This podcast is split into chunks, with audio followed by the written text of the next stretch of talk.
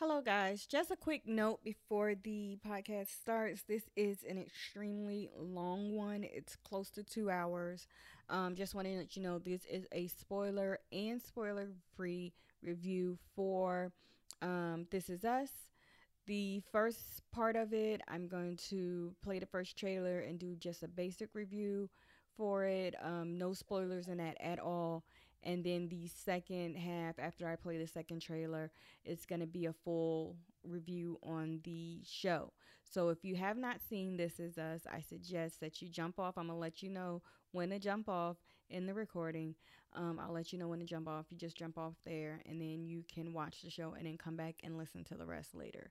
All right? So enjoy. Thank you.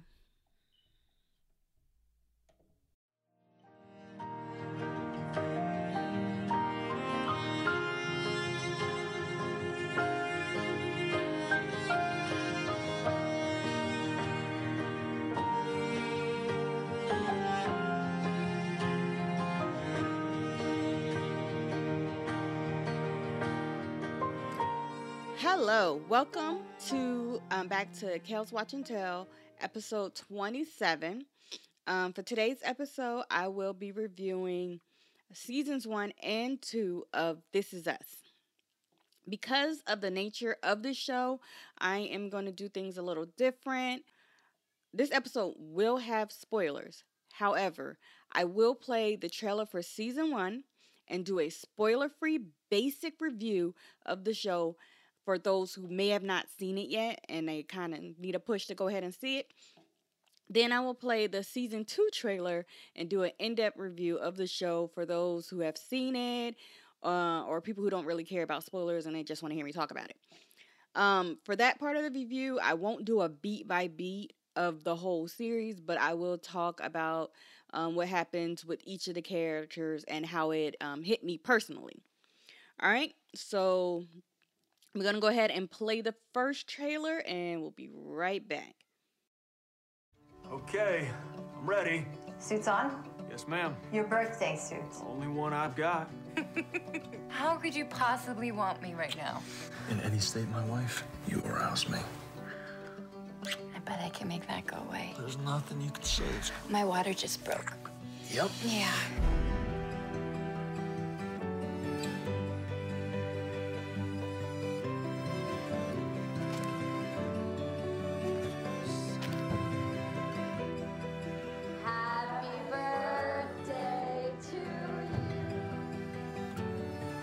36 today. You don't look 36.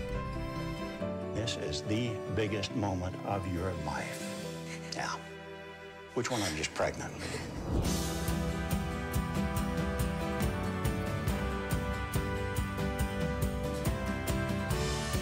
I'm sorry, guys. I need a cut. Kevin, I know you care about the character. I do care about so the- say the line or find another job. I found him. My father.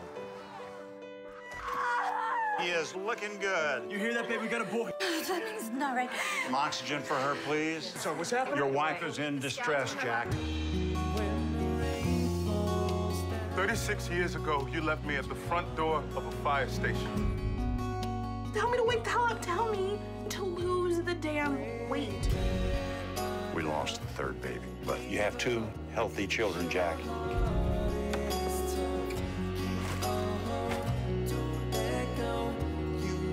Quit. Screw you. You want to meet your grandchildren? There is not a single day that goes by that I don't think of the child I lost. Go see your babies. They're excited to meet their father. I think maybe they got a good one. Hey, you want to be fat friends? I can't fall for a fat person right now. I guess I'll lose the weight then.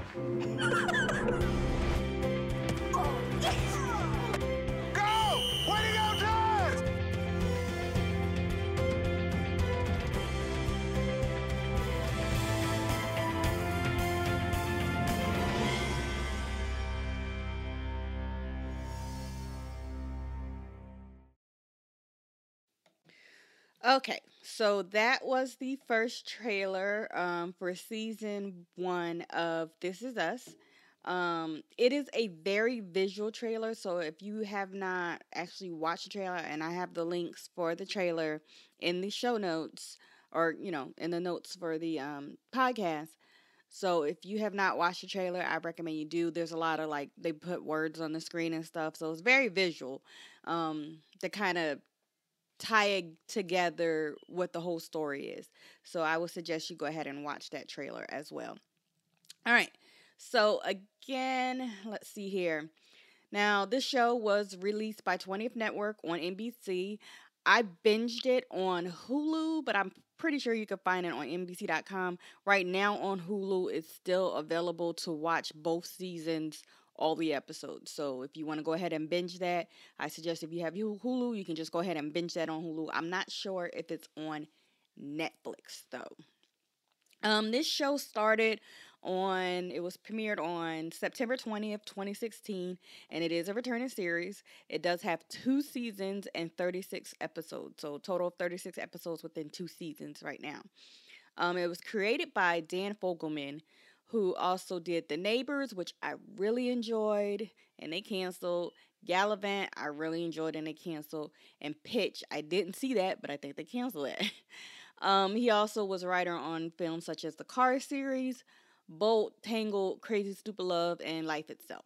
So if you like any of those projects or any of those um those films or TV shows, um, you'll really like this. I'm gonna just say right now, I really like this show.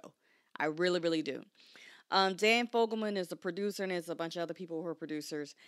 The Rotten Tomatoes audience, uh, the Rotten Tomatoes score for this show, um, for season one, the critics and audience score is a 90%. For season two, the critic score went up to 91%, but the audience score went down to 79%. I'm not sure what the difference was. Um, I'm trying to think. Did I like season two better than I like season one? Season one was I guess better because of all of the twists and turns in it take, but I really did enjoy season two. So I'm not sure why the score went down, but I thought both seasons were, were spectacular. Um, the cast for the show you have Milo Ventimiglia as Jack's Jack Pearson and Rebecca's husband, and you might know him from um Heroes. That's the only thing I really know him from was Heroes. He was like the main hero in Heroes. Um, you have Mandy Moore who plays Rebecca Pearson or Jack's wife. And um, Mandy Moore, of course, she was a pop star sing- singer back in the 90s and she started acting I think around about that time too. I I don't think I've ever actually watched anything with Mandy Moore in it until now.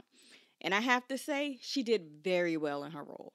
Like I re- I, I didn't know she can act so well. I really enjoyed her. Um, and uh, as you see in the trailer, Jack and Rebecca, she's pregnant with uh, triplets, and she goes into labor, and um, one of the baby dies. So that's basically their story as far as you see in the trailer. We have Sterling K. Brown, who plays Randall, and he's um, a guy. I guess he uh, he in the trailer they say that how he was abandoned and he found his his father. He's married. He has kids. Um, you have Chrissy Metz who plays Kate. She's a full side, full figured woman, and she struggles with um, that from day to day. You have Justin Hartley as Kevin. He's an actor. He's not really happy in his current situation, and as you see in the trailer, he quits his job. So uh, really all of that stuff there that I just told you has was revealed in the first episode. That was all for, the trailer is all first episode stuff. So um it's not really any spoilers or anything like that. All that I just told you is in the trailer.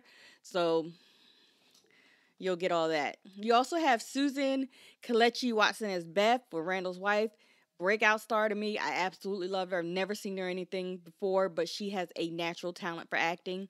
Um, she's the mother of their kids, Tess and Annie. You have Chris Sullivan as Toby Damon, um, Ron Cephas Jones as William H. Shakespeare Hill, and Jon Huertas as Miguel Rivera's or Jack's best friend. Um, William is Ron Cephas Jones, um, who plays William, is um, Sterling K. Brown's father who abandoned him. And, excuse me. and um, Chris Sullivan, who plays Toby, is um, this guy that Kate meets in support group for or fat support group or whatever. I don't know what they call it. But that is the main characters. The basic, basic, basic wiki plot on here is the series. The series follows the lives of Kevin, Kate, Randall, and Jack. I'm sorry, Kevin, Kate, Randall, Jack, and Rebecca Pearson. It takes place in the present and using flashbacks at various times in the past. So that's all I'm really gonna say. You know, I told you, you know, the basic plot lines or the basic, you know, who these people are at the beginning, but that's all I'm going to say because this show does do a thing where it relies on reveals. And so I can't really tell you too much about it without revealing some of the major plot lines. And the way they reveal it, it's very emotional. So it's something that you want to experience rather than being told. Um, my spoiler free reaction for the show. Absolutely love it. Um, the show is an absolute jerker. I think I've maybe cried every episode. There was a reason to cry in every freaking episode. I don't know if it's because I was super emotional or whatever, but this show is it's like therapy almost. It's really, really good.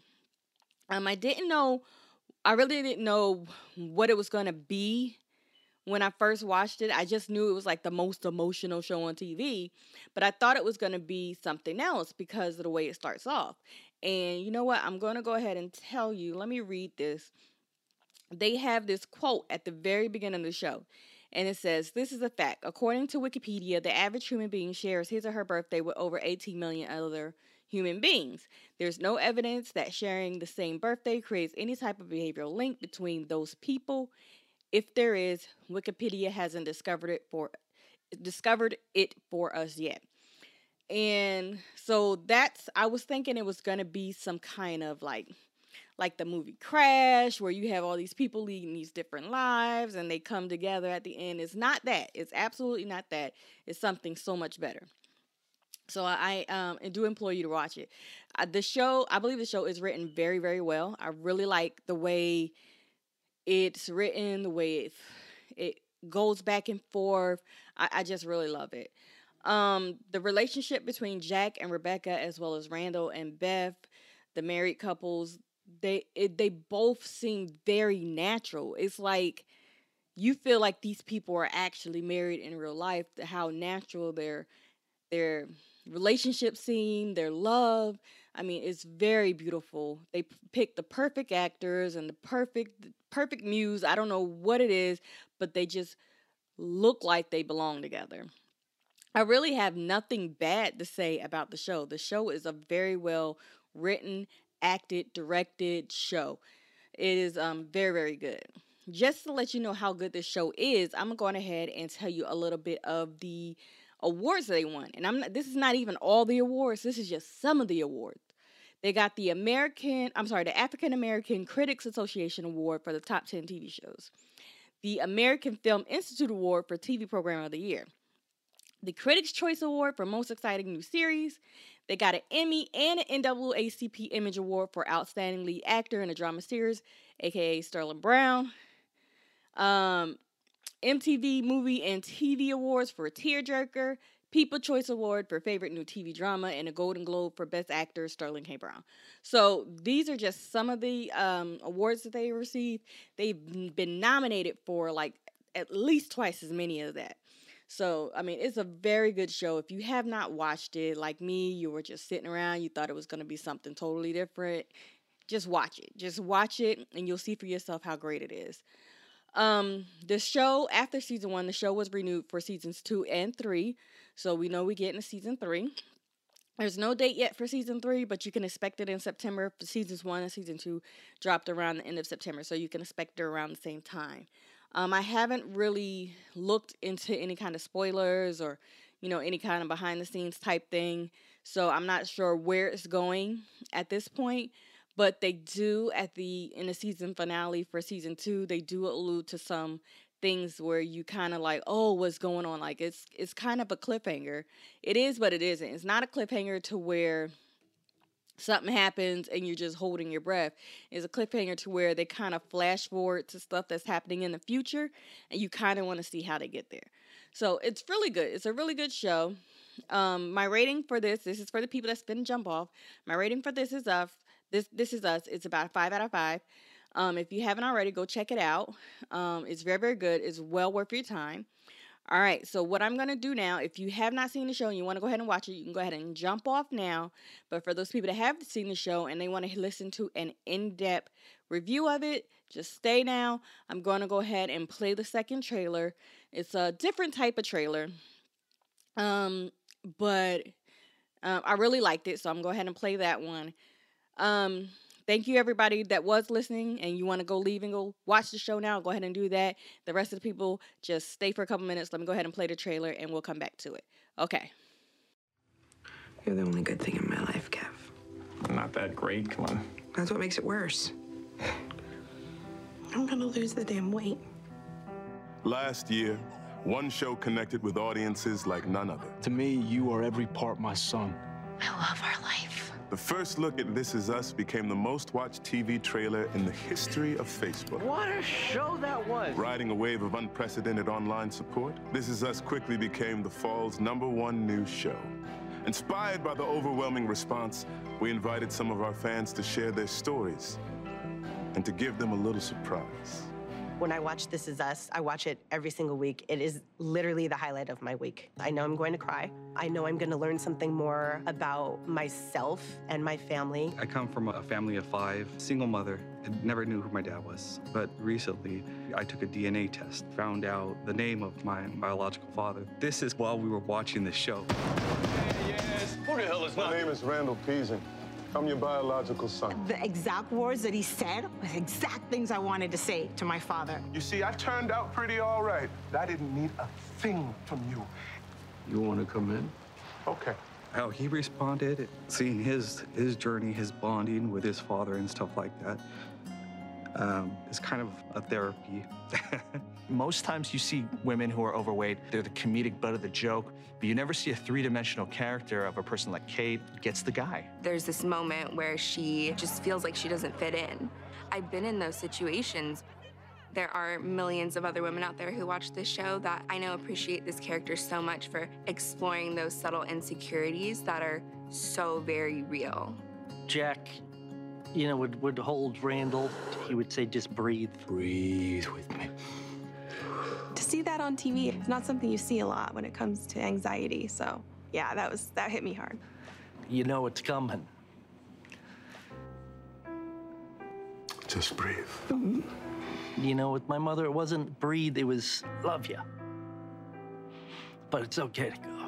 It just came off of the screen as if it was my dad I was saying goodbye to in the same way that Randall was saying goodbye to his dad. It's these powerful moments that are just real. They feel very real. My mom was going through so much of what Rebecca was going through identity crisis, hurt, the father figure not being there. So, what she did was a lot what my mom did. She kept the bad guys out. It does a lot to a good person, it does a lot. Thank you so much. Thank you for showing the story of my mom. Thank you for being the catapult of the great figure of your family. Yes. Yes. How are you? Oh my God. This is not real. What an incredibly inspiring man you are. Thank you. Thank you so much. Thank you. Oh my God. Okay, cool. It was, but it's kind of uneven. Should we add somebody else? Yeah, yeah, yeah. You guys want me to hang out too? Ah! Thank you. Oh my God. Oh. Thank you for sharing. I named my daughter after you. What? Yeah, that's Kate. Oh, guys. Holy crap. Yo. Thank you so much. We are as moved and inspired by our fans as they seem to be by our show. It's bringing people together in ways that I don't think any show ever has.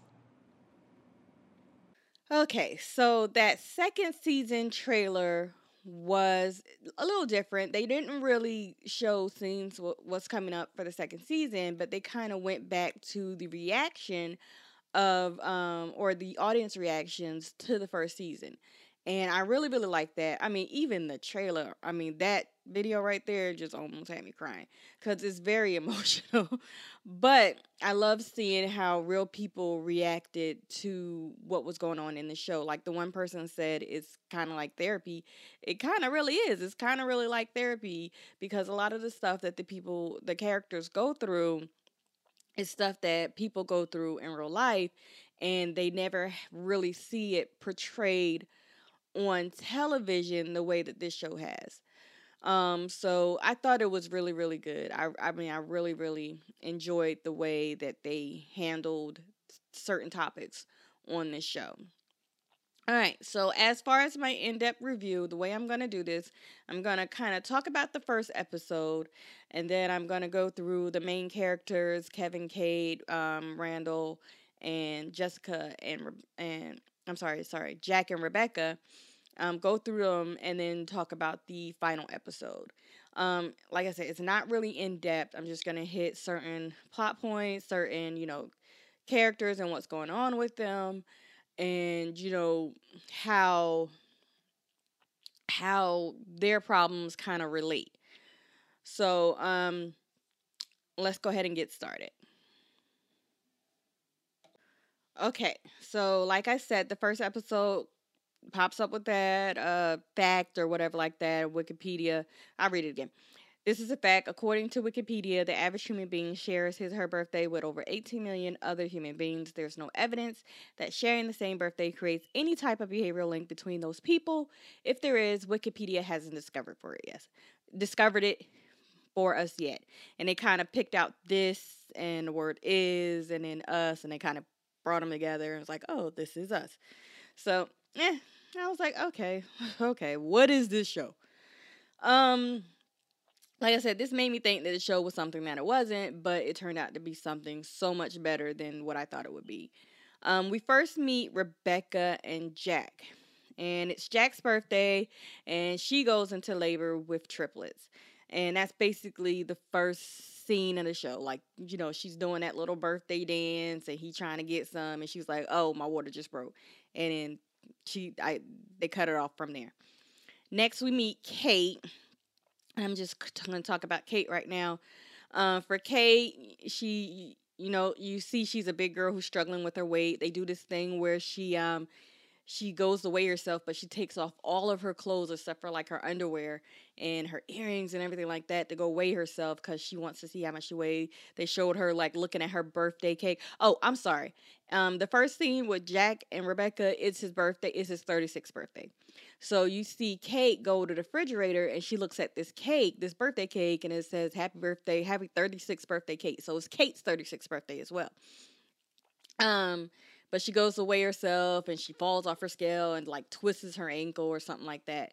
Um, we later find out she's in this support group for people who have ish um, have troubles, you know, taking the weight off or keeping the weight off or whatever. And um, we meet Toby in this episode, episode one we meet Toby, and this is a guy who kind of hits on her. Now, let me just tell you, Kate's a big girl, but Kate is extremely beautiful. She is very, very, very pretty. And Toby, he has the cutest eyes I've ever seen on anybody. Like, he kind of has like eyelashes, and I think his eyes are like blue. It's so cute. I love Toby. And he's funny. He's funny to boot. So, you know, that makes him like worlds more attractive. Um, but they he meets she meets um Toby in the support group and he's like hitting on her and she's like, I can't date a fat person right now. So he's like, okay, I'll lose the weight. And that kind of is the start of their relationship there. Um, most of, I would say, season one deals with her dealing with her weight issues.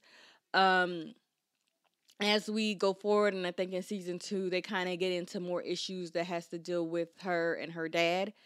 And I'll get into that later. But in the first episode, um, I don't even think her dad comes up. It's all just basically about her dealing with her weight issues. All right, the next person and the next main character we see is Randall.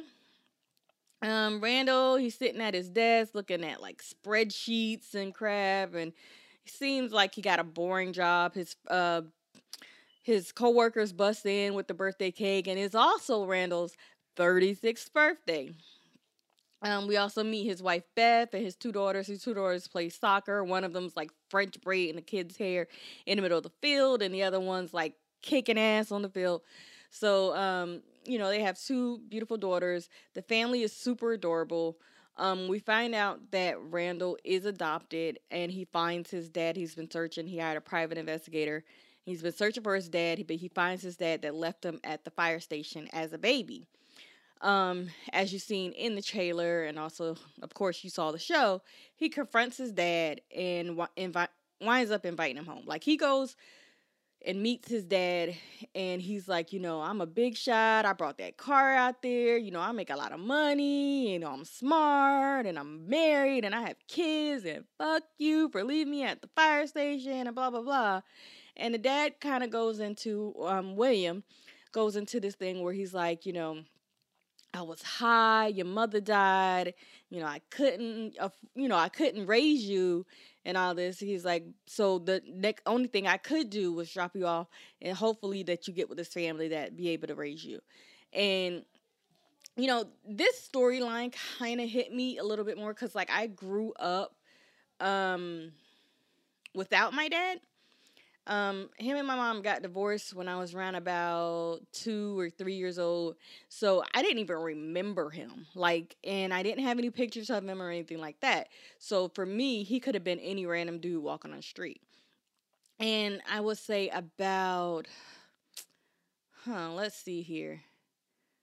About seven years ago, I finally, um, he found me on Facebook and we finally met like seven years ago. Well, I finally met him because of course, he's met me, and uh, of course, I've met him, but I didn't remember him. But we finally met up, and um, it was it was cool. Like I didn't have any, um, I didn't have any like feelings of uh, what what am I trying to say? I didn't I wasn't like mad at him for not being in my life or anything like that, but I kind of wasn't really overjoyed, but like, you know, it was kind of it was kind of different. It's something like I kind of dreamt about my whole life and, you know, been looking for my whole life and it kind of happened. And um Randall's whole whole journey with that, which I'll talk about more about later, his whole journey with that um it was it was it was I would say it was um it was amazing. I I mean I really I, it was kind of bittersweet because of what happened, but I mean, I really, I really enjoyed how they wrote that. I'm just gonna put it like that. I'll talk more about it when I get into um, the in-depth Randall um, section. But um, he confronts him and he winds up bringing his dad home to meet his family. Um, they do this thing where later on they're talking about um, um, Randall's adoptive parents, and um, William is holding up a picture. He's like, "Oh, these are your parents," And he was like, Yeah, but we don't get to see the picture. So at that point, I was like, mm, Something's up. We don't get to see the picture. But um, he talks about him and he says how a fireman took him to the hospital the day his dad abandoned him. And his parents said that he was meant to be a part of their family.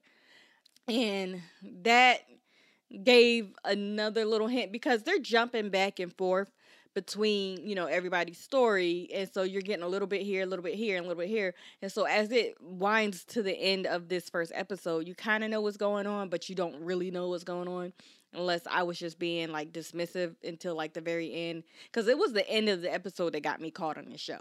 It was the very end of the episode that got me caught. So um we find out i think at that point um randall asks him about staying over and we find out where william's dying. Like he is got cancer It's not like the early stage of cancer It's not the middle stage like he's at the end of his life. And so but at, what he asks randall asks william to stay with them anyway. And that's kind of where we leave their story in the first episode. Um then um we meet kevin. Kevin he's kind of one of those like those typical hollywood actors um he's not he's acting in this like crappy sitcom that he's not really enjoying. He doesn't really like. but you know he's doing it for I guess money or whatever. Like he, feel like that's his only option. Um, when Kate falls off of the scale, oh, also it's Kevin's 36th birthday. when Kate falls off the scale, um, she calls Kevin, and Kevin comes to help her, you know, help her out, and we find out that they're twins. Um, so it's like, oh, okay, they're twins. Hmm, hmm, that seems like something else is going on here. So they kind of drop that little breadcrumb. We find out that they're twins. Again, like I said, he's the star of this crappy sitcom called The Manny, which he hates. Is basically he walks around with his shirt off and he's like this dumb um, nanny for this baby, where he, you know, everything is like really dumb. Like it's not a good sitcom. Like they keep bringing it up. Everybody else talk about it like it's not a good sitcom, but it's funny and you know a lot of people like it. Um, they have this thing where he has this really good scene with Alan Rickman or Alan Thicke. Alan Thicke, right? Yeah, Alan Thicke. Um, he has this really good, like heartfelt, like really well acted scene, and they shoot it, and everybody's like, "Oh, great, it's great, it's great." And then his director comes over, he's like, "That was awesome, but we need you to take your shirt off and do a lighter version." And that's when Kevin kind of freaks out, and he's like, "You know what?" I'm done. I'm not doing this anymore. And he like kind of freaks out like a do a whole TMZ uh world star uh, you know, viral video freak out on the set and quits the show. He ends up at Kate's house while she um yo, Kate went on a date with Toby in the first episode and they ended up back at Kate's apartment and Kevin winds up there too. So um, that is the Kevin story right there in a nutshell in the first episode. All right, back to Jack and Rebecca. They're at the hospital. Um, they have this super cool doctor. He has great bedside manner. Um, he's funny. He, you know, he's good at calming them down. He seems like a super awesome, great doctor. We find out that Rebecca is high risk and she's having the triplets. The doctor informs them that they're at risk at losing a child because of the fact that, you know, the way the babies are positioned and high risk. But Jack is like, no, no, it's my birthday. Nothing bad happens on my birthday. We walking out here with three babies. I don't even want you to get in your head that we're gonna lose a child. It's over. We're having three kids, and you know everything's gonna be fine. And so she starts to um, you know, they do it where she's pushing the babies out and they push out she pushes out the first boy and then she starts to lose conscience. So the doctor's like, "Okay, Jack, get out of here. We got to get the rest of these babies out. Just go. We'll handle it." Uh, so Jack is sitting in the waiting room and he's kind of waiting to see what's going to happen. And we see um, the doc comes out. He was like, "Okay, you know, Rebecca's fine. Um, your second baby came out, it was a girl, but you lost a third boy. And you know, Jack, he can't really um wrap his head around it. He can't really comprehend because he's like, This is my birthday, nothing bad's supposed to happen on my birthday. Um Doc tells the doctor tells uh, Jack this story about when he lost his first child, and he said how like the kid's always with him, is always in his heart or whatever like that, and he utters this phrase where he say, um, you know, you're going to learn a lesson. You're going to take the sourest lemon that life has to offer and make something resembling lemonade. And he tells him, if you do that, you'll be walking out of here with three babies, just not the way you planned. Now, he says that in a metaphorical manner. Like, you know, you're still going to have the one baby in your heart, but you'll have the other two babies as physical babies that you can take home. Um, then, like, the, the last, like, the last real scene or whatever they have Kate talking to Kevin because Kevin's like, I don't know what I'm gonna do. I quit the show and blah blah blah. And so she's like kind of comforting him and stuff like that. And she goes, Oh, do you remember that phrase that dad used to always tell us? And then we see like Jack, he's standing there and he's looking at his two babies. And this fireman walks up and the fireman was like, Oh, which one's yours? And Jack's like, Oh, those two right there. And he asked the fireman, he was like, oh, which one is yours? He's like, oh, I didn't have a baby. Somebody left the baby at the fire station. And, you know, I just brought him here. I didn't know what to do. And he points to him, and there's a little black baby sitting next to, you know, sitting, you know, in the crib next to Jack's two babies. And they kind of do this thing where they pan out the scene and you see that Jack and Rebecca's story is like from the 70s. And then Kate says that, you know, you turn she says that phrase, "Oh, you know what dad always said, you took the sours, take the sours lemons life had to offer and make something resemble lemonade." So then you find out that Kate, Kevin, and Randall are the three kids of Jack and Rebecca and they're called the Big 3 and that is the first episode. And when I saw that, I was like, "Oh my god!" Like I wasn't expecting that because throughout the whole Jack and Rebecca scenes, they don't really give off a time period. Like they're in their house or whatever like that, and you can't really see like the furniture and everything like that. Uh, Rebecca's clothes maybe seem like they could be a little outdated, but they don't really you know, you don't spend enough time in that to know that. And then when they get to the hospital, she's in a gown, he's in a gown, and they kind of do these real tight shots of everything. And it's not until that last scene where they pan out the camera and you see like the old school TVs and people got on like bell bottoms and you know the large lapels on their shirts and everything like that. And you find out that you know you're working with two different timelines here that last scene is what I was like, oh, this is super cute. So we're going to be seeing how this family came to be. I absolutely loved it. All right, so that was the first episode, and now I'm going to go into the uh, main characters. I'm talking about Kate, Kevin, Randall, and Jack and Rebecca. I'm gonna start off with Kevin, and then just talk about his whole his whole journey in the first two seasons, then I'm going to Kate and um, Kate and Toby, and then Randall with his family, and then Rebecca and Jack. So I'll start off with Kevin. All right. All right. With Kevin. Kevin, to me, had the least relatable storyline throughout the first two series. Um, it's least relatable to me but um, it may be relatable to other people. I'm gonna just run through him first, just because um, it's not really much I can. I mean, there's some things to talk about with Kevin, but not really much. Um, Kevin, um, I'm coupling in his story with Sophie. Sophie was this chick that he grew up him and Kate. I think it was Kate's best friend or something or friend whenever they was little and she liked Kevin. They grew up together. They grew up dating and stuff. They got married. He cheated on her. They got divorced, and then uh, throughout the course of the first two seasons, he got back with her. Um, that's who Sophie is. Um, she works in a hospital. That's who Sophie is. Sophie's character was not fleshed out, so I think she was just placed in the show as just kind of a catalyst to get Kevin from point A to point B. Um, like she really didn't matter. It was literally all of Kevin was about Kevin. Um you know, Kevin he at first he's like he seems like he's super self-centered and kind of an ass. He's a typical Hollywood actor like I said.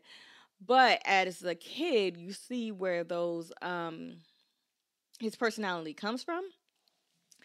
Um he's always he was the first one born and they call him number 1. He was number 1. Um, but in the family, he was kind of the odd man out a lot. You see, Kate Kate has um, a great relationship with her dad. Randall has a great relationship with the mom, and Rand, I mean, um, Kevin doesn't really have a place to kind of fit in. Um, he feels like he gets left out a lot, and because of that, he is a dick to Randall a lot of the time.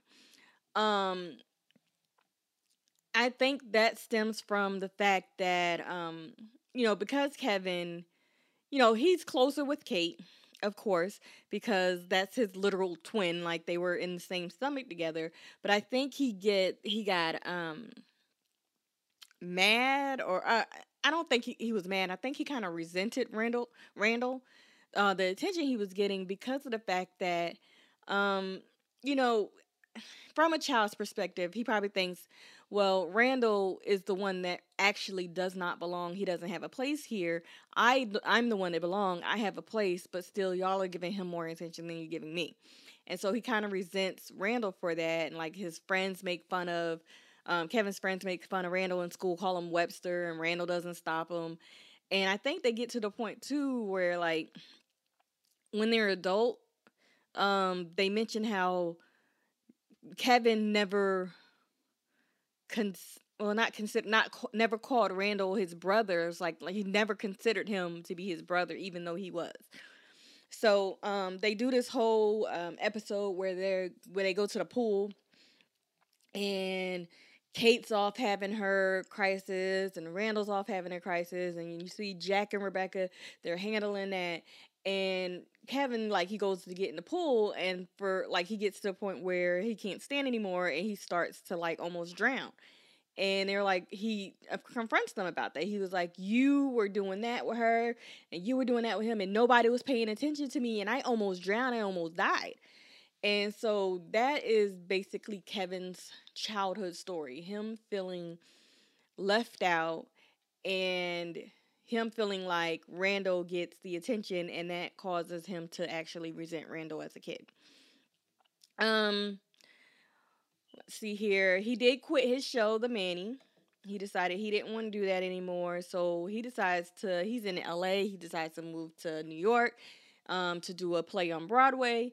He gets his part in the play. At first, he sucks, and then the play has a lot of issues, and they wind up getting everything together and o- opening night for the play. Is this huge, um, you know, critic that's supposed to be coming and he's like, okay, this is it. This is going to, you know, change the course of my life. And he's about to go on stage and he calls i think um, randall calls him and um, randall's like hey i'm not gonna make it to your play and he just leaves the play and go goes and um, deals with randall he basically almost picks him up off the ground because randall goes through some stuff and i'm gonna talk about that later. But that's um one of the parts where you see where like the relationship the relationship between Randall and Kevin has evolved to a point where he feels like you know you know that's his brother and he's gonna love him and protect him as much as he would do Kate but um he misses that opening night he does another show and ron howard is in the play for the second one and he winds up getting a movie kevin winds up give, getting a movie starring in a movie with stallone. During the shooting of the movie he hurts his knee. We find out that's a second injury of that same knee. When he was a kid um, he used to play football and he was really really good at that. Like that might be the only um, time that jack really spent a lot of attention on Kevin was during his football career because his dad was like, you know, making scouting videos and stuff. And he's like, you know what, this is my kid. He's great, blah, blah, blah. So, like, that was Kevin's ticket in life. He was going to be a football player. And I think he was a senior and he was a part of the game. It was a big game and he got hit and he fucked up his knee. Doctor was like, um, you know, you're not going to be able to play football anymore and so that was the end of his career and then with him getting his um knee injured again during the movie and then the fact that he can't you know act he can't be on the scene while he's you know recovering from his knee that causes a lot of issues to come up for kevin and um he decides at first he's not to take all the payments and stuff. He's like i ain't gonna do that. I'm just gonna like work and put stress on this knee that I'm trying to get to heal really fast. If I put enough stress on it, it's going to heal really fast, which doesn't make any sense to me. Um but he starts taking his payments and then he goes through this point in his life where he gets addicted to the payments and he starts drinking a lot of alcohol and they superimpose those episodes with Jack. Jack has an issue with alcohol when they were young. I'll talk more about that when I get into Jack but during this time where he's um you know having his addiction issues he might winds up fucking up his relationship with sophie and end of that not sophie. So that's why i say sophie is kind of like a point a to point b type thing. She's not really important to the story but it's just for him to hit rock bottom and he goes to visit Randall. Kevin goes to visit Randall during this time, and um, I, that's when we find out something like really heartbreaking about Kate. And you know, I think uh, Randall's going through things, but you know, something happening over there. So he um, feels like he's like, okay, I came to visit him, but you know what? I don't need to be here. He leaves, and we find out that Randall's daughter Tess is in the car. Uh, Kevin gets a DUI and he goes to rehab and therapy. And they do this funny little thing because I brought up the Tess thing because Randall is pissed and he is like ready to like beat Kevin down because he got this DUI with his daughter in the car. And I thought they did that really nicely, funny. I, I love Sterling K. Brown. He was the bright one of the bright spots of this show. But during therapy, Kevin tells them about these insecurities he had since he was a child. Tell him how, you know, you know, Kate always had dad and Randall always had mom because it was like mom, Kate, uh, Randall, and mom, Kate, and Randall there with Kevin during the therapy session. And he was like, you know, y'all never paid attention to me, and this is why I am the way I am. And they kind of do this thing where they call bullshit on his problems. It's like, you really don't have problems. The problems you have are mediocre at best. And that's kind of how I feel about Randall. I mean, about Kevin. But, I mean, some people might might relate to him more to me, but I didn't. But um, you know, they he go they they go through this therapy session where things come out. Um, Rebecca says the reason why she was always with Randall is because Randall was easy. He didn't hate her, and blah blah blah blah. All this other stuff. I think there's more to that, but they wind up reconciling by the end of the episode, and everybody's like, "Oh, we all had a rough childhood, and we love each other, and we got to stick together." And then that's really the end of Kevin's arc until um, I'll talk about whatever else goes on with him in the last episode. I'm sorry when I talk about the season finale. But that's Kevin in a nutshell. Like I said, Kevin's storyline is kind of the most lacking, the weakest link of the whole show. Um and it kind of plays to that whole thing like where he feels like he's the odd man out and he kind of is the odd man out in this whole show because his story is lacking so much. Nobody really pays attention to Kevin. All right, on to Kate and Toby.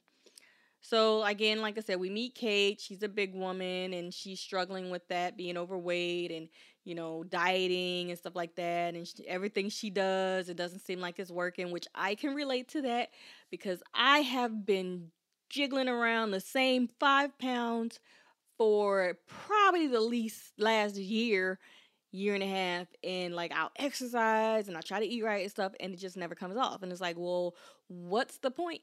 But um you know, I can I can deal I can um understand her struggle with trying to lose weight.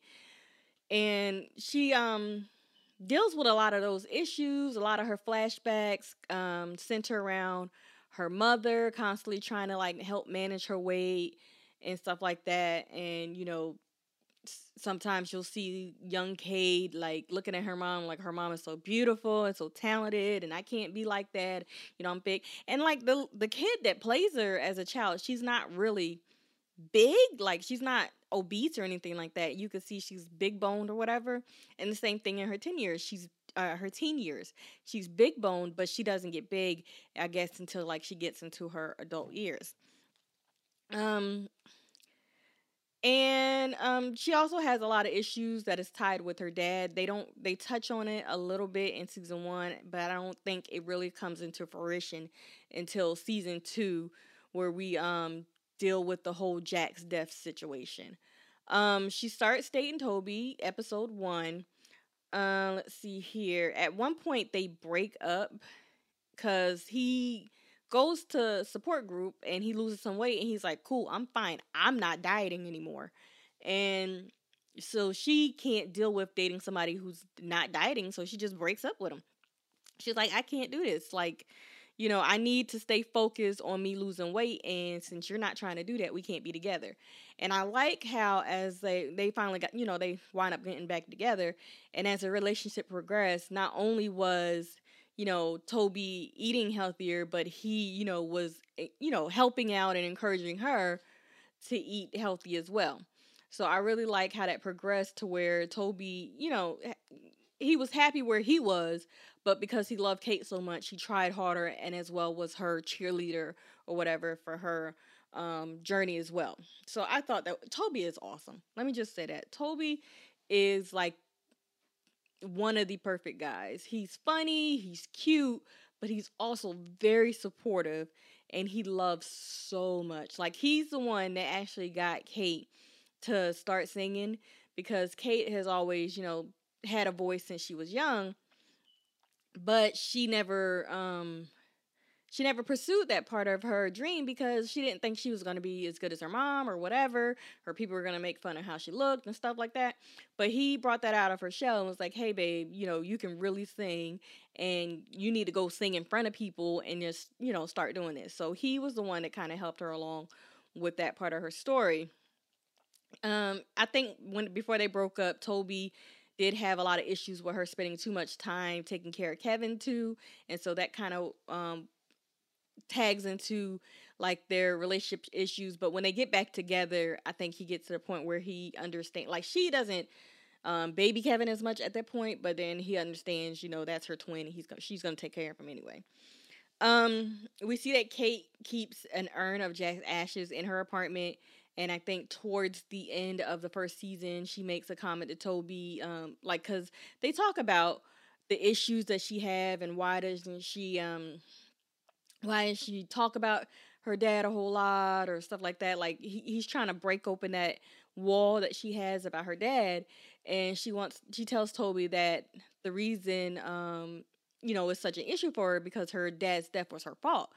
And that's the little bug they put in the ear until we finally see how uh, jack dies and it's not how you expect it and i can't wait to talk about that but um you know, then they show the scenes where she's also, you know, when she's very close to her dad. Her dad always, you know, calls her Katie girl, tells her she's beautiful and all this other stuff like that. Like he's a really good dad to her. And from like childhood up, and she's already always had that very close relationship with her dad, closer than anybody.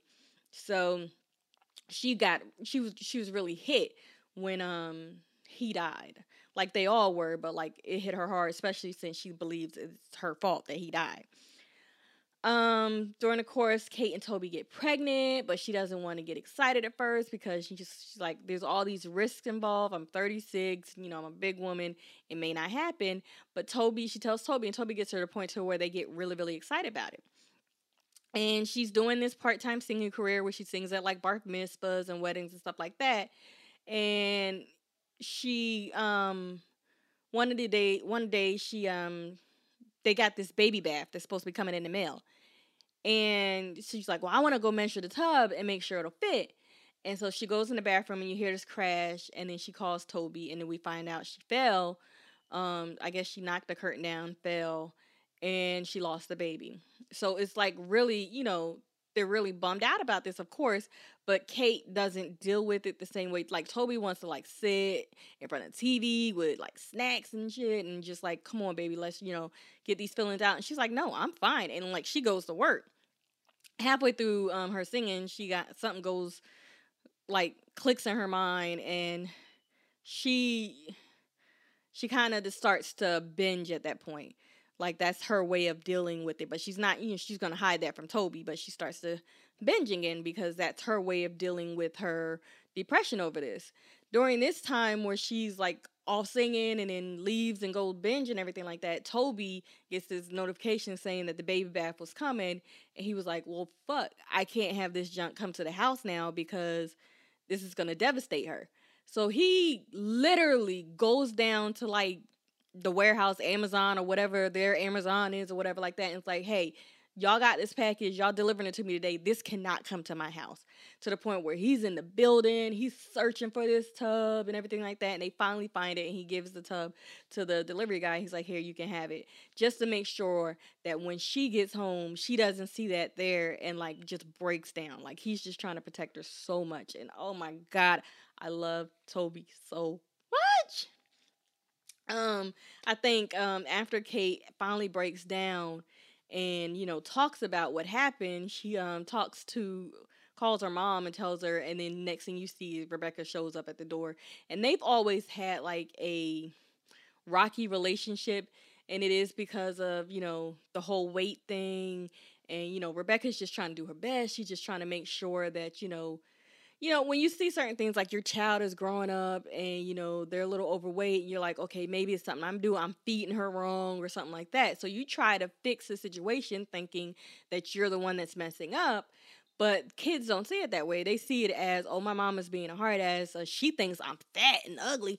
And it's like, that's not the way Rebecca was seeing it. Rebecca was like, well, I need to try to help her and not ruin her. So they have a lot of issues going back because of that. But I, I really like the the moment where you know Kate tells her what happened, and then Becca just shows up and they just hug and cry, and it's just so beautiful. They have a lot of nice moments together. Um, but Toby finds out that she's binging or whatever, and he kind of talks to her about it and um, gets her back on track. And that's like when he starts, you know, making her healthy foods and stuff like that, and encouraging her and stuff like that. So that's really awesome. After she gets over the whole thing about, um, you know, gets over the whole thing about losing a baby, uh, Toby times like, well, well, maybe not us just have another baby. Um, let's get a dog. And at first, she's very adverse to the idea of getting a dog, and they they show you why a little bit later. But um, they wind up getting a dog, and it's a cute dog.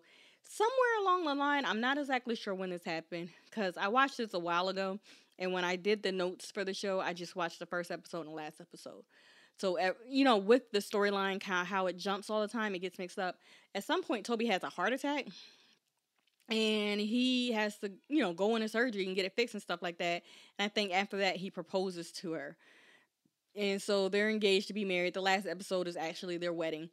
So it, they're the third cutest couple in the show. Like I said, I really, really love Toby. I think Kate is a little bit more. um She doesn't realize how much he loves her, um, and he has to kind of reinforce that a lot. But they're they're a cute couple.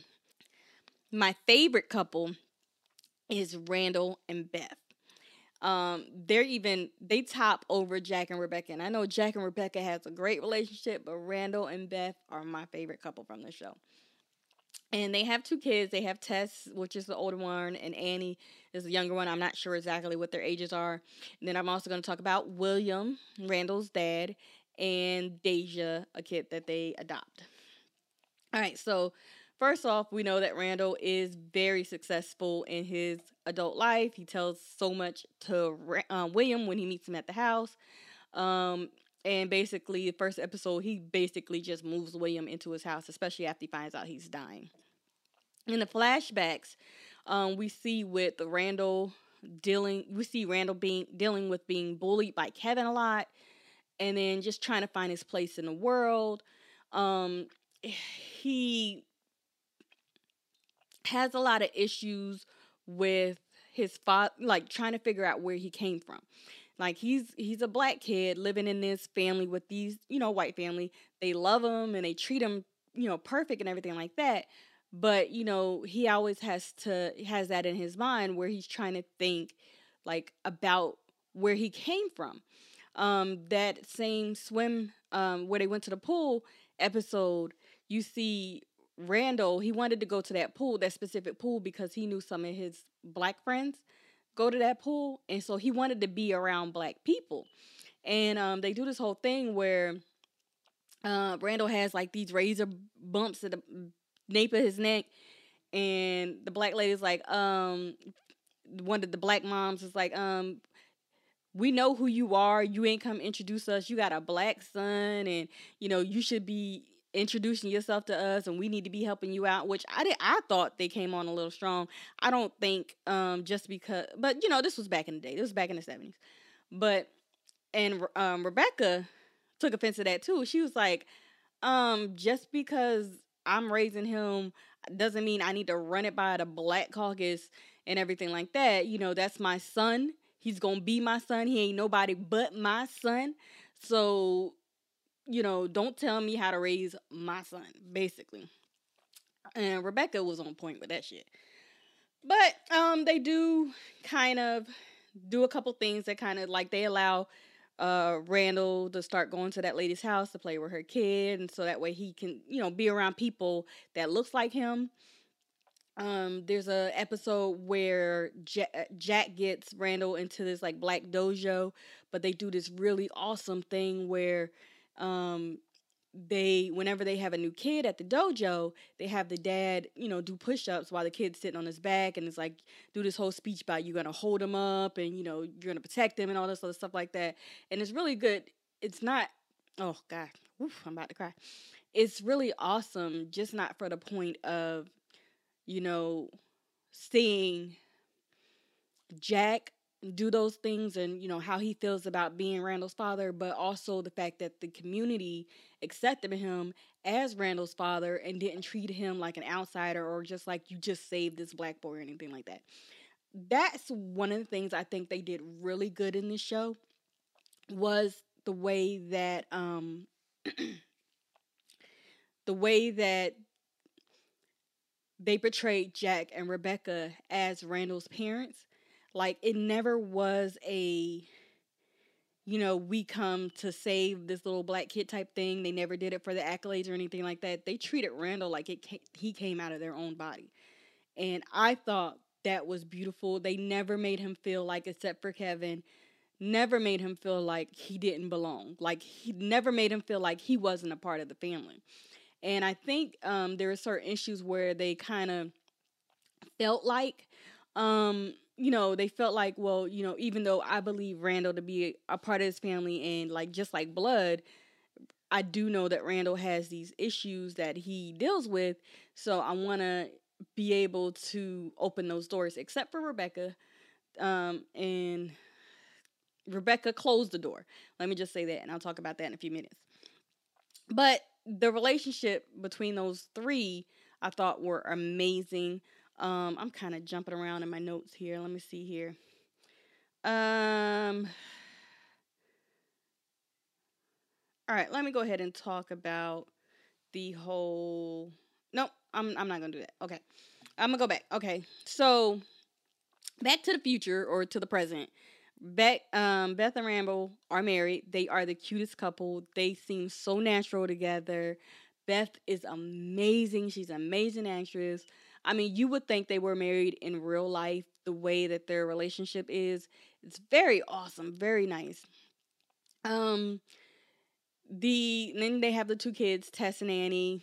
They're mediocre actors at best. You know, they're kids, so you know, not much to say there. But um, we do have William, who um, Randall moves into his home they find out he's dying. He used to do drugs a lot. We find out that he um does poetry and he writes and stuff and he does music. I think he like played the piano and you know he's this very talented guy that um you know just went wrong and they kind of go through i like how they do this they kind of go through william's backstory as well to where you know how he got to the point where he had a kid he had to give away like he was um you know, living with his mom in where was it, like Tennessee or something. I'm not even sure. New Orleans, New York, I'm not sure. But they was living together and his mom had to move out of town to go deal with her mom and then his mom got sick and he went to move over there deal with his mom and his mom was like oh you're so smart you're so beautiful you, you know you know handsome you know she always built him up to be like this um, you know, smart and intelligent guy. And he, you know, he would ride the bus a lot and he'd be on there writing poems and stuff like that. And then one day he met this chick on the bus and they started dating. And um when he moved to where his mom was, I think this was after when he moved to his mom was. And, you know, he um, you know, was taking care of his mom and it was a guy that lived down the hall that was doing drugs, so his girl got on drugs and then his mom wind up dying and then his girl got him to do drugs to kind of cope with that. So his girl was the kind of the downfall of him. And you know, she wound up getting pregnant and she had Randall and died shortly after giving birth. And because uh William was in this state, he couldn't take care of Randall, so he dropped him off at the fire station. And they do this thing where you see Rebecca leaving with Randall at the fire station, I mean, at the hospital, and you see William across the street. He's like looking at him like, okay, good. They look like good people. That's great. And he leaves. And then Rebecca. Um, let's see here. All right, so the whole Rebecca William Randall thing. Um, when Rebecca brought Randall home, she had these issues where she was not bonding with him. He wasn't latching or anything like that. So she had this kind of put offish thing about her. Um, they had the three kids. Well, the two kids. Well, they had Kate, Kevin and Kate, and then they had the third boy that died. His name was Kyle, and so they just gave Randall that name at first. It was like, well, we'll just give him the name that we were going to give the other baby. So, um, she was having issues with that when um she decided she was going to go ahead and find Randall's dad to, you know, kind of see who he was and, you know, I don't know, like try to get some kind of guidance or something. And she met him, and then at the point he was still on drugs, but I think he was starting to get clean. And she talked to him about it just to kind of see where he was, and she was like, "Okay, yeah, this guy is never meeting my son." And but she did tell him about her issues with bonding with them. And William gives uh, Rebecca a book and was like, Well, you know, I know I'm never going to meet him. Can you give him this book? And, you know, it's a book of poems. It's my favorite poet or whatever like that. And she talks about how she's not bonding with, uh, at that point, Kyle. And Randall was like, Well, you have to give him his own name. Like he can't carry around this dead baby's name because that's not going to work for you. You have to give him his own name. And the book, I, I meant to look up and see what the author of the book was, but the author of the book, his name was Randall. So that's where she changed the name to. And after she changed his name, she started to um, bond with him more and everything like that. And it wound up being her favorite. I put that in quotes, but I believe that's her favorite. Um, but Beth was hanging out with William one day, and William started quoting this poem, and you know Beth finished it, and um, William was like, "Oh, how you know about that poem?" She was like, "Oh, it's in this old book that um, Randall had since he was a kid." And William was like, "Oh yeah, I remember I gave that to Rebecca." And Beth was like, "Wait a minute, what?" And he was like, "Uh, I wasn't supposed to say anything." And you know, I think this was around Christmas or something like that. And um, Beth is like, "Well, y'all have to tell Randall because like y'all can't keep the secret away from him. Um, the fact that you know, he could have met his dad this whole time. You can't keep the secret away from him. So um, it's around Christmas or whatever, and Randall decides he's gonna. I and I know I'm getting really in deep with this, but this is a very like important part of his story. Randall um went back to William's house to get some like music or something that um, William wanted, and he found an old picture of himself when he was 10 years old. We find out that Rebecca went back to meet William, and at this point, William had cleaned himself up and everything like that. He was doing really well. She brought the picture of Randall, was like, Here, this is what your son looked like, and gave him the picture. And William got to the point where he was like, "Oh man, I like to meet him, and I, you know, I wrote this book for him. Can you give it to him?" And all this other stuff like that. And Rebecca just bails. She's like, no, you're not going to meet him. Like, because he was doing well. I think this was at the same point where they knew that Randall was looking for, you know, a place. He was looking for his identity. Like, Randall had this, like, little notebook where he was like, every black person he met, he was checking them off. Like, okay, I met this person, but, you know, that's not my dad. I met this person, but they're not my dad. So that that was a point where Randall was going through this thing where he wanted to meet who where he came from, and Rebecca was like, "No." He find she found out that William was doing good, and she got afraid that he was going to take it away. Jack never knew anything about William, but when Randall went to the house to go get those tapes from William for William, he found the picture, and he came back and he found out the fact that Rebecca knew about William and they could have met the whole time. Like he got pissed. He was done with Rebecca at this moment.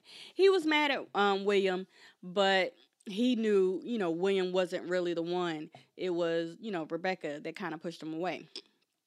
Um and he was mad at her for a long time until like he like they were going to sell the family cabin and they went over there and he got high off of mushrooms and he started having these hallucinations of his, of his dead dad and he kind of got to the um, point where he realized that she was just protecting him and not, and you know they made back up or whatever. Uh, let's see here So Randall throughout this whole time, he's having a tough time juggling work and William because like he's taking William to the doctor. He's like, okay, we're gonna get you this doctor. This doctor's gonna find a cure, and you're not gonna die on me. You're gonna live. So he's trying all these things to kind of make sure William, you know, he doesn't die all of a sudden. Like he lengthens out his life but then he's also trying to work as well and he's getting to the point where like the boss is like giving his work to other people and stuff like that and you know randall's not really having it. So he's trying to do both he's trying to excel in both and he pushes himself so hard till he eventually has a panic attack and that's the night of kevin's play op- play opening and you know he calls kevin and he's like hey kevin i'm not gonna be able to make it to your show i'll see you later bye and that's all he really says. And then Kevin, he's on his phone and he's like, oh shit, this dude is having panic attack. Like he just knew that Randall wasn't doing well. So he left the show and ran all the way down there. And then like Randall's sitting there balled up in a corner on the floor crying. And like this is something that Randall has been doing since he was a kid. He's always had panic attacks because he tried to do everything so perfectly. He put so much on him that he starts to have panic attacks and crying and he doesn't know how to handle himself. And Jack would usually put his hands on the sides of his head and just um just breathe. Just breathe. Just breathe. And um they actually um called that back to when William was eventually dying and he was in a hospital and he was like, you know, just about to die.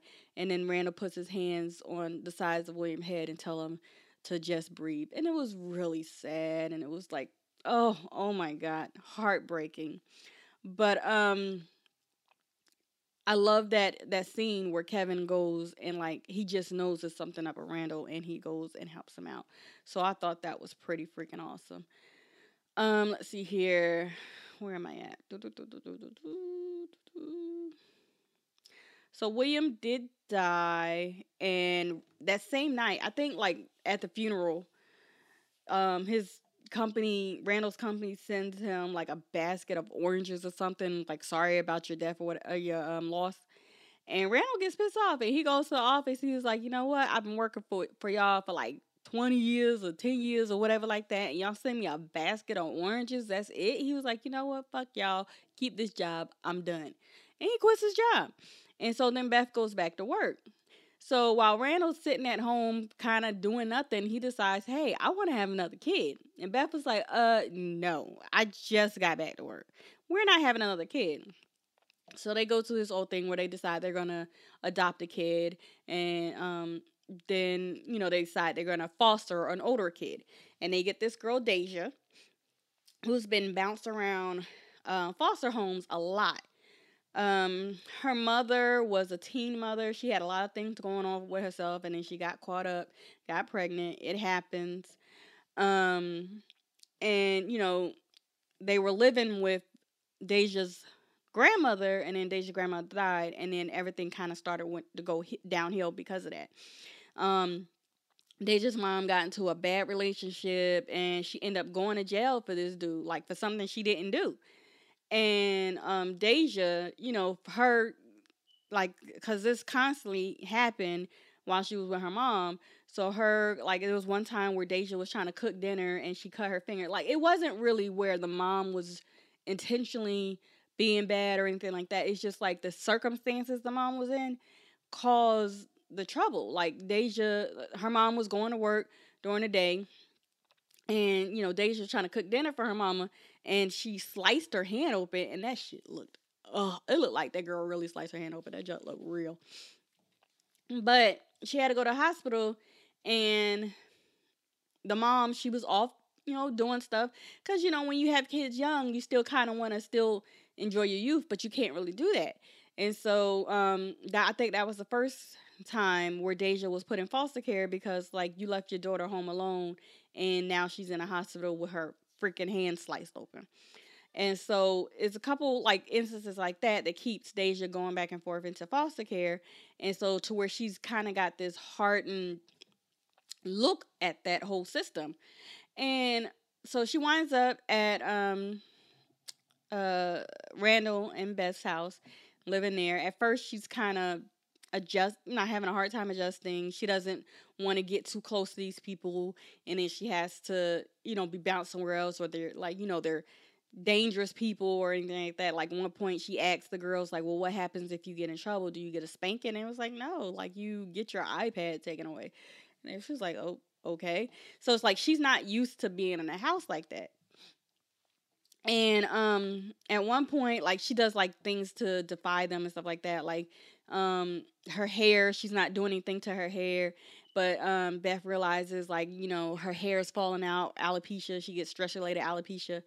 So, you know, she was like, Well, I'm gonna fix your hair up nice so nobody can tell and all this other stuff like that. And then Beth winds up telling Rand, talking to Randall about it, and then Randall talks to Deja about it, and Deja's like, "Oh, she told you everything," and then just cuts all her hair off. Um, I like it because like now she got that like the big chop thing going on, and it looks really cute on her. Um, but you know that was kind of something that happened. Um, but you know she starts to she starts to let her guard down and everything like that, and everything starts to go well. You know her and Randall gets really really close. And then um her mom shows up and she's like, I'm out of jail and I'm coming to get my baby back. And Randall's like, uh no, like Randall and Beth was like, no, you know, she's not going back in that situation where, you know, you wind up in jail in the first place. Like she don't need to go back to that. She's here, she's thriving and everything like that. We want to keep her. But of course, you know, they can't. So uh, Deja goes back to live with her mom, but things are not actually better. Like at some point, like for some reason, I guess she's still trying to support this dude that landed her in jail anyway, and so she's not paying her bills, and they get kicked out of their apartment, and they're living in a car. So um, Randall and Beth are out one day, and they decide they want to go check up on her, and when they get over there, she's not in the apartment. Somebody said it, they don't live there anymore, and they're leaving, and they see her sleeping in the car, and they're like, "Oh no, you can't be sleeping on the street. Come stay with us." So while they're back there um, at the Randall's house, Deja's mom is just watching and seeing how like happy Deja is and how she's bonding with everybody, and she was like, "You know what? She's better off with y'all than she is with me." So I'm just gonna leave her with you guys. And then she decides to give up her parental rights. Um, let's see here. That affects um Deja, and it really comes to head in the last episode. I'm gonna talk about that later. So, um, throughout all of this, Tess, the older daughter of um, Randall, she's like seeing like William came into her life and then he died, and then now we get Deja and we got used to Deja. Now Deja left, and like so she's going through this thing with people coming in her lives. So she is starting to. Um, that was the whole reason why she was in Kevin's car. Like she was trying to run away from home or whatever. Um, it's not really super fleshed out, but she's supposed to be going through this issues of, you know, I don't, I don't know, like instability. I guess I don't know. Um, and when she grows up, we actually, she's the only, her and Randall are the only people we see in the future. And we see that she decided to be a social worker when she grows up. And they kind of touch on that just a teeny tiny bit. They really don't expand on that at all. But um, that is the Randall storyline. all right, now, Jack and Rebecca and Miguel. First of all, I just want to say that Jack is a freaking superhero. He's a superhero. Oh my God. He is not only the best husband you can ever have, he is the best father that you can have. And he's just ama- he's just an amazing person. He has so much or had um, I guess I need to talk about him in passive. Had so much heart. And there I mean, oh my god, he is the best dad on TV. Like Joe West was the best dad on TV. Joe West is the best black dad on TV. Jack Pearson is the best white dad on TV. Let me just say like that. Jack Pearson is an awesome dude. He is a freaking superhero. Um, he has his best friend Miguel that he kind of grew up with, um, work with, and everything like that. That's who Miguel is. Um, you could see the love for Jack and Rebecca kind of emanating. It's not that they don't have like the perfect relationship because they do have fights and everything like that, but their relationship seems really real because that's what happens in real relationships. Um, they actually met by happenstance. Like he was supposed to be on a blind date with somebody, she was supposed to be on a blind date with somebody. Both of those dates didn't work out, and they wind up meeting where she was singing in this bar or whatever like that, and that's how they met and they got together. Um, growing up, Jack was a construction worker, but he had dreams to own his own company. However, he kept putting those dreams on hold for the sake of his family. Like it got to the point where he was doing his desk job to kind of take care of the family because they had triplets, they had three kids to raise. And he was like, okay, now's the time to go ahead and, you know, quit this job and start my own construction company. And he's like it's like the day he's thinking about doing this and then he finds out that randall is super freaking smart and he's smarter than everybody in his school so he has a chance to go to a private school. And of course private school means money so he put his dream on hold yet again so randall can have a better chance of life so i thought that was really awesome again, like I said, Rebecca and Jack never treated Randall like he wasn't a part of the family, like he wasn't their biological son. They just had so much love for the kids. It's freaking ridiculous. They are the perfect parents. Um Jack always strived to be the best father that he could. Like we find out in season 1 that Jack died while the kids were teens and that just kind of like every waking moment you're waiting for the shoe to drop you're waiting for it to happen and they kind of do a fake out which i'm gonna talk about in a little bit but you're always waiting for this to happen and it, when it does happen it's like it doesn't happen the way you expect it could it should have happened it's just um it's it's crazy um and, you know, we find out again early in the season that Rebecca and Miguel wind up getting married, but then we find out later that it wasn't a affair or anything like that. They got together well after Jack died. Like she was already in her old people makeup when Jack died. Um, so let me talk about this fake out for Jack's death. All right. Jack he find out that he's had a drinking problem. He's always had a drinking problem. It's always kind of been an issue, but he kept a handle on it. Like I said, he's the perfect dad and the perfect husband.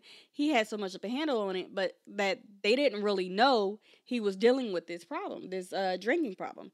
And I think that's one of the things that Kevin kind of picked up his addiction from. He was like, "Oh, dad had an addiction, so I guess I'm gonna have an addiction too." And I say it like that, but Kevin's addiction, like the way he went through the addiction, went to rehab, and then he was over it, it was so freaking brief that it seemed like a phase more than a problem. But, you know, Jack's was like something that was years in the making, and it was actually a problem. And they did have um this uh big fight about it. They had this huge fight, him and um Jack and Rebecca. Um where they was like she told Jack, "You cannot be drinking anymore. You have to stop. You have to stop this." And then like Becca, she starts singing in nightclubs. Like at the when they were younger, she saw her. She used to sing in a bar and everything like that. So singing was always her passion. But since she had the triplets, she's just been a mom. She's just been at home. She hasn't really done anything to pursue that. So she met up with um, one of her old friends and she started um, singing. They they formed a band, and she was singing in clubs and stuff with this band. And um, she gets the opportunity. They said, "Okay, you know what?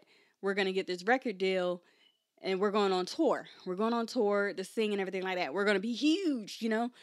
And Jack finds out that this dude that got her in the group, back in this group, is her ex boyfriend. So he's like, I don't like that.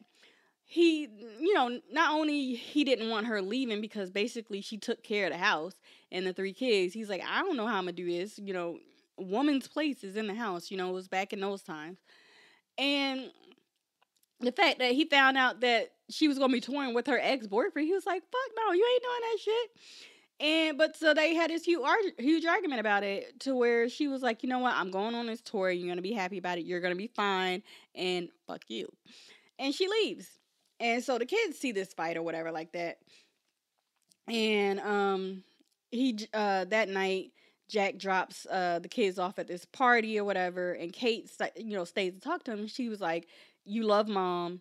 You don't want to leave it like this. You definitely you absolutely want to fix this. I need you to fix this I need you to go to her show which is like just the next town over and apologize to her and fix this and so he's like yeah whatever whatever and Kate gets out the car so Kate's sitting at home. I mean, Jack's sitting at home and he's doing a lot of drinking and everything like that. And then he winds up calling Kate. He's like, you know what? You're right.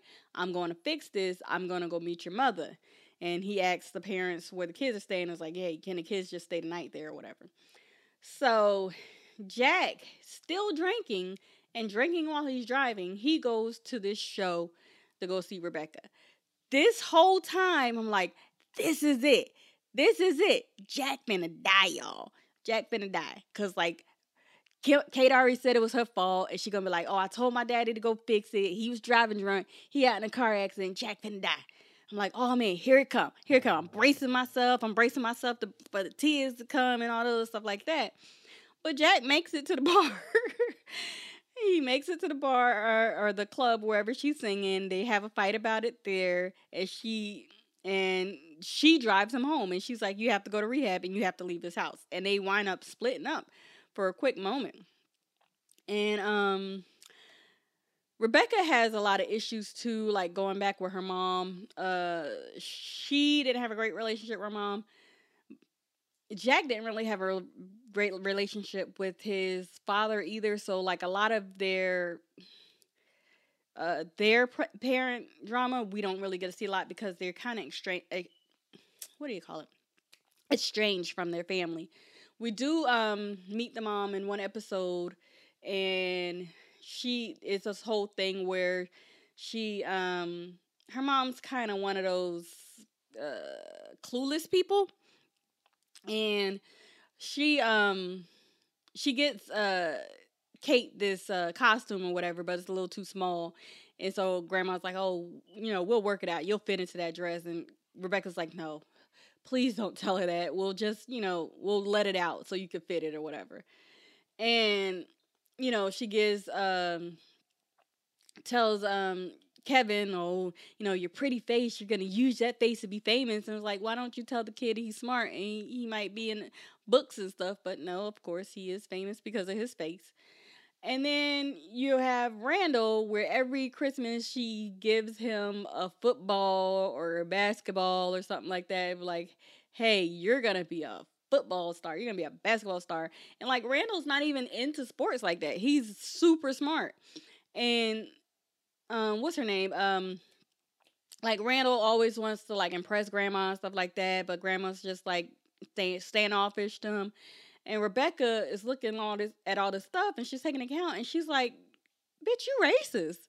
And she's like, no, I'm not racist. And she like brings up all these instances like, oh, we was going to that church and we got a black preacher and you moved and you know, all this other stuff. She's like, you're super racist. And Randall hears this. And so they sit Randall down. He was like, How is grandma racist? And they kind of talk about stuff and they they bring up Martin Luther King. And he's just like, Oh my God, grandma shot Martin Luther King. and he was like, no, no, no, no, it's nothing like that. It's nothing like that. But like they kind of go through this whole uh, racism thing, and she told her, her her mom, she was like, you either need to sh- ship up or ship out. Basically, you need to change the way you are, or you never see my kids again. And grandma kind of changes or whatever like that. And um, it's really good.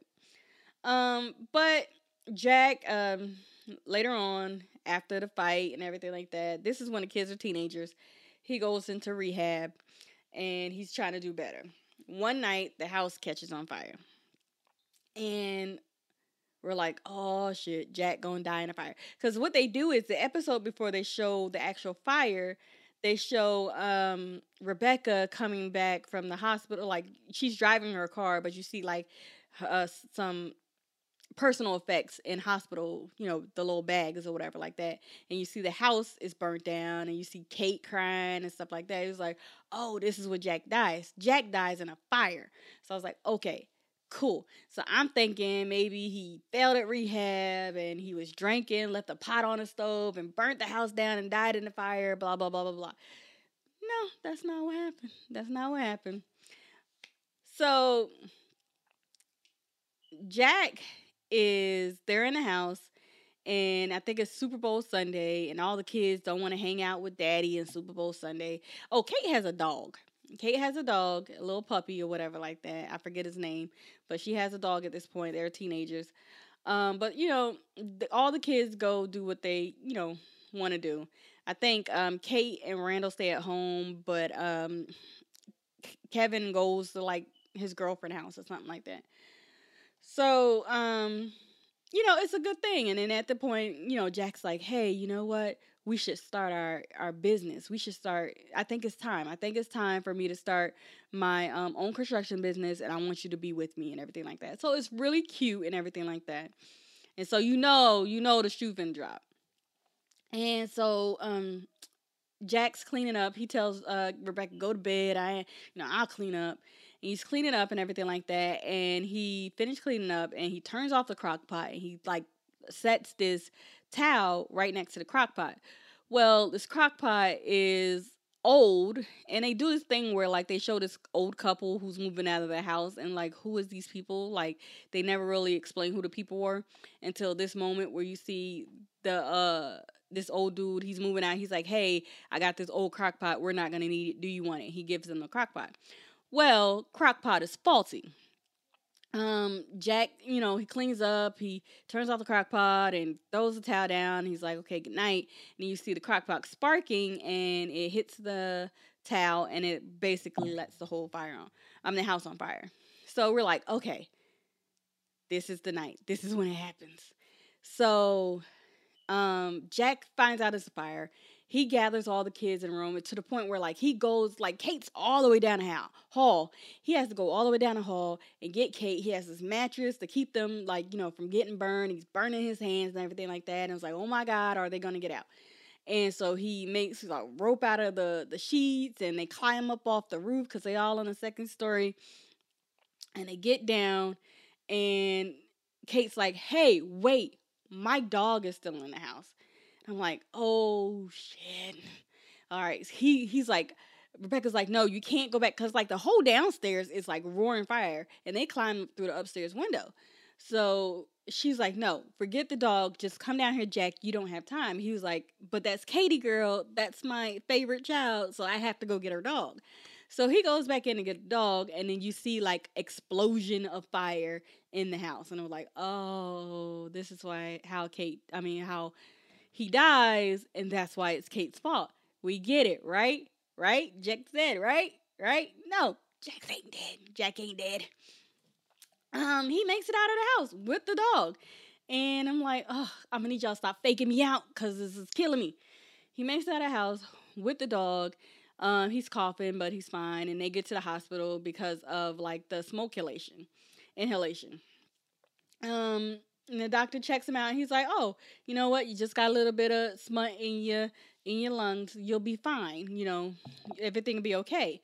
So he's joking around with Becca and he's like, "Hey, can you go get me some? I'm starving. Can you go get me something out the vending machine? Nothing with caramel and nuts or whatever like that." And she's like, "Okay, cool. I'll go do that." And she goes to the vending machine and the only thing they have in there is like a Snickers or something. She's like, "Ha ha, he's gonna hate me. All they got is a Snickers." And you know, as she's at the vending machine or walking to the vending machine, you're seeing all this chaos going on behind her head, and everything's just going crazy. But she's in her own little world. so she gets to the uh, machine and she gets the candy bar out of there, making jokes how he's gonna not gonna like it and stuff like that. And she turns around and doctor there, the doctor is there, and he is like, um, "Mrs. Pearson, I'm sorry, Jack died." And she's looking at him. She's like, What are you talking about? Do you not remember? I'm the lady you just talked to. We was in the room. You talked to me and Jack. That was me. You're mistaking me for somebody else. And he was like, No, no, no, ma'am. I need you to listen. Jack's dead. Your husband is dead. And she they do this thing where Kate is I mean Becca is just sitting there and she's just staring at him and she opens up the candy bar and she takes a bite and she's like nah, no, you you got the wrong person. And she gets up and she runs to the room uh, not even run. She like walks to the room and she's like, Jack, Jack, this doctor is crazy. He's telling me all this stuff. Like, Jack, come on. And she gets to the room and she sees that he's dead. And I, her heart broke, my heart broke, waterworks, tears, everything. I was like, are you freaking kidding me? Like, first, Jack could have died in a car crash from him drinking. No. Jack could have died in the fire, but no, you just gonna hit me at this moment where like I wasn't even expecting it. Jack dies just all of a sudden. And like when I tell you, cause like the first two ones are tropes. Like he could have died, like right then and there. And then the fact that they kind of hit you unexpectedly, you kind of feel like Rebecca in that moment, like uh no he was just fine what are you talking about? And then he's dead. And then it's just like oh my god. It was so emotional. It was so crazy. And um they go through the whole thing with uh, them dealing with the funeral and stuff like that. And kate's like it's all my fault. I told him to go in there to get the dog and the smell collation and that's why he died. And i think um her and becca go through this thing where she tells rebecca it is not your fault. It's just something that just happened. You gotta let go of this. It's not your fault I think it's when she's an adult. I'm not sure. But um that's basically all the all the stories leading up to the final episode. And I'll go ahead and get into the final episode cuz this is running really long. And I'm just going to kind of hit points again. Hopefully I don't get into too much explanation, but let's go. All right, so the final episode. This is the wedding. This is Toby and Kate's wedding. We've all been leading up to this. Um, the episode starts off with this dream sequence of Jack and Rebecca renewing their vows, and we know it's a dream sequence because they're both old, and we know that Jack died when the kids were teenagers. So this is not something that's really happening. This is just some kind of dream sequence. Um, they are Jack. I'm sorry, Kate and Toby are getting married at the family cabin. So it's all set there. Uh, let's see here. Kate is um really in her head about her dad. She's like, "Oh, you think dad, uh, you know, minds us having a wedding here?" And uh, like she's really in her head about her dad. Um she uh, makes it a point to say that when they were at the pool, that pool episode, I don't think I talked about what was going on with her. At the pool episode, um, she had this two-piece uh bathing suit that she just loved, but you know, she was kind of a thick little girl and so she went to go her, show off her friends. She was like, "Hey, friends, look at my two piece. Isn't it so cute?" And they looked at her and they were like, "Um, I don't. We don't want you playing with us anymore." And they wrote on this napkin that Kate's a cow or something like that. And so Kate was going through this whole thing where she was like, "Oh my god, I'm at this pool with this two piece, and my friends don't want to play with me because I'm a fat cow." Like she's going. This is going through her mind. And so Jack is the one that kind of helps her out with that. He's like, you know, you're not a fat cow, you're fine. And he has on like this crazy little shirt. I forget what what the shirt was, but he has on this like not crazy, but it's just like this um t-shirt that he said he got off of a hippie. And he gives her the t-shirt to cover up and tell her like you're beautiful, don't let you know anybody tell you you're not and everything like that. So for Kate's wedding, she um wanted to use that t-shirt as her something old and but Toby forgot the pack T-shirt. So um, and at this point, Toby is off picking up his parents from the airport. So Kate is on a mission to find something to replace the shirt, and she enlists Randall and Kevin to uh, find something to replace the shirt. Um, actually, I should have did Kate last, but um, that's fine because I got this broken up between um a couple different sections, but that's fine. I'll do Kate right now. Um, but yeah, um, she's going through this thing. Well, she's trying to find something to replace uh, the shirt because she wants something of her dad at this wedding to replace his shirt. Um, she has his ashes there in urn. The urn is on like the table where people sign the book or whatever like that. But she's like trying to find something else. She goes to this old ice cream shop that they used to go to while they were at the cabin. She's like, well, maybe if I get like his favorite ice cream and I just carry that in a cup down there with me or something like that. But when she goes to ice cream shop, it's changed. It's like this new, um, new, um, what what art it's like this she goes to the ice cream shop and it's like this new artisanal thing and they don't even have the ice cream that she's looking for and she's like oh god that's not gonna work. So um she um she goes off and tries to figure out something else. During this time you know toby he went to go pick up his parents from the airport and you know, that's when they call about the t-shirt. Did you pack the t-shirt? He's like, oh no, I didn't pack the t-shirt. And the parents are like, um, it sounds like it's just a t-shirt. He's like, no, it's not just a t-shirt. This is very important. So at this point, the parents are like, um, Kate is too high strung for you, and she's not worth all the trouble. And they mention how after Toby, because Toby was married previously, after that marriage fell apart, how much he was in like he was in a severe depression. And he was like, We don't want to see that happen for you again. So we don't think you should marry Kate. And this is like this at this point, this is on his wedding day. Like he's getting dressed to get married. And he was like, No, I love Kate. She's the one for me. You know, this is gonna happen. And you either, you know, you get on board or you can go. Cause if you're gonna tell me I can't marry her, then, you know, I don't need y'all in my life because I love Kate to death. And, you know, she go she has some issues, but her issues are grounded in something real. It's not about you know, just stupid little things. Like she got some shit going on, and y'all can't talk about my my future wife like that. And he basically tells them to like go, but they wind up staying for the wedding and whatever. They was like, okay, he loves her, and they stay for the wedding. Um, let's see here. Rebecca goes through this whole thing where she doesn't want to ruin Kate's day. They still having this thing where she feels like Kate hates her and stuff like that and her and Kate talk, and she tells um she tell Kate tells her that she, oh no this Rebecca goes through this whole thing where she doesn't want to ruin Kate's day because she has this whole thing with Kate where she feels like everything she says, everything just breathing sets off Kate. And so um she's calling her while Kate's off trying to find something to replace her dad.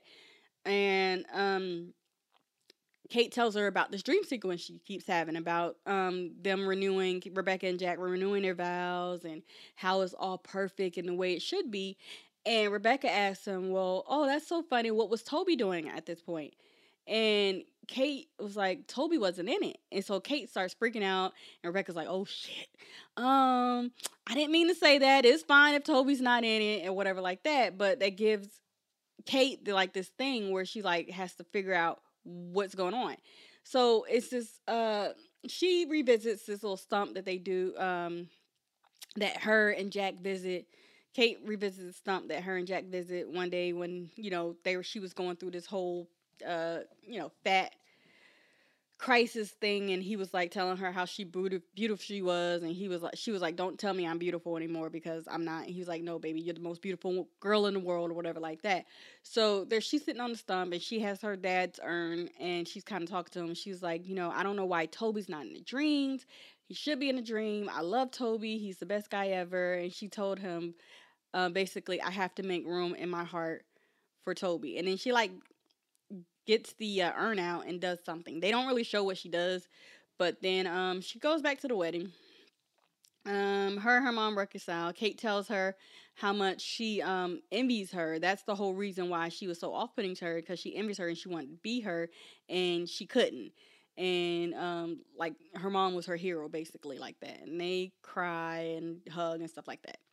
Then they um cut to the beautiful wedding and Kate she has like this container uh, attached to her flowers that's holding Jack's ashes, or the flowers were tied around his ashes. I'm not exactly sure. I couldn't. I tried to watch it a couple times to see what it was, but I couldn't really see it.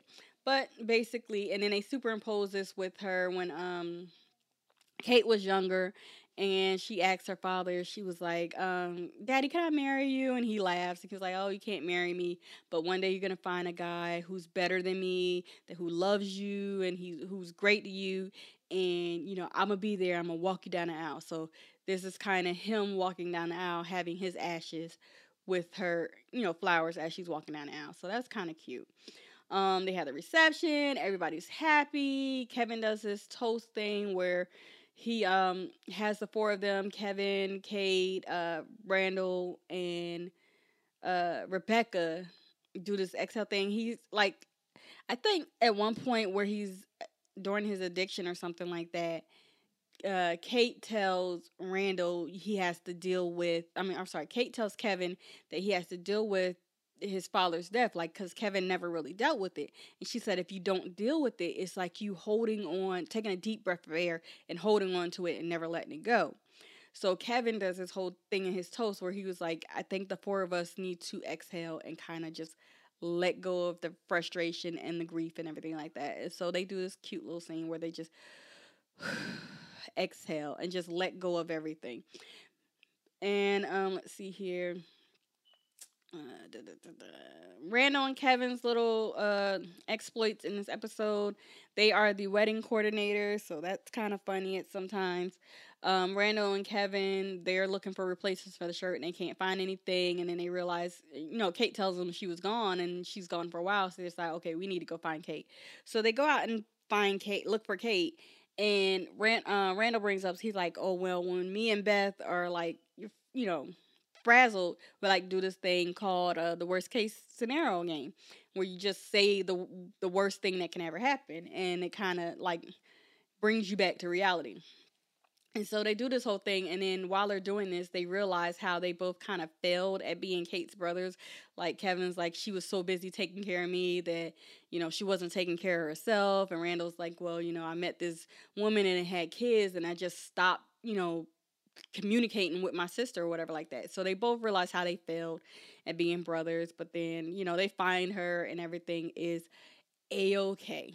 And uh, let's see here. Then we have Deja. Deja, of course, is living with um, Randall and Beth and all them now, but he's she's kind of be like a little brat now because of the fact that her mother decided that she wants to give up all parental rights.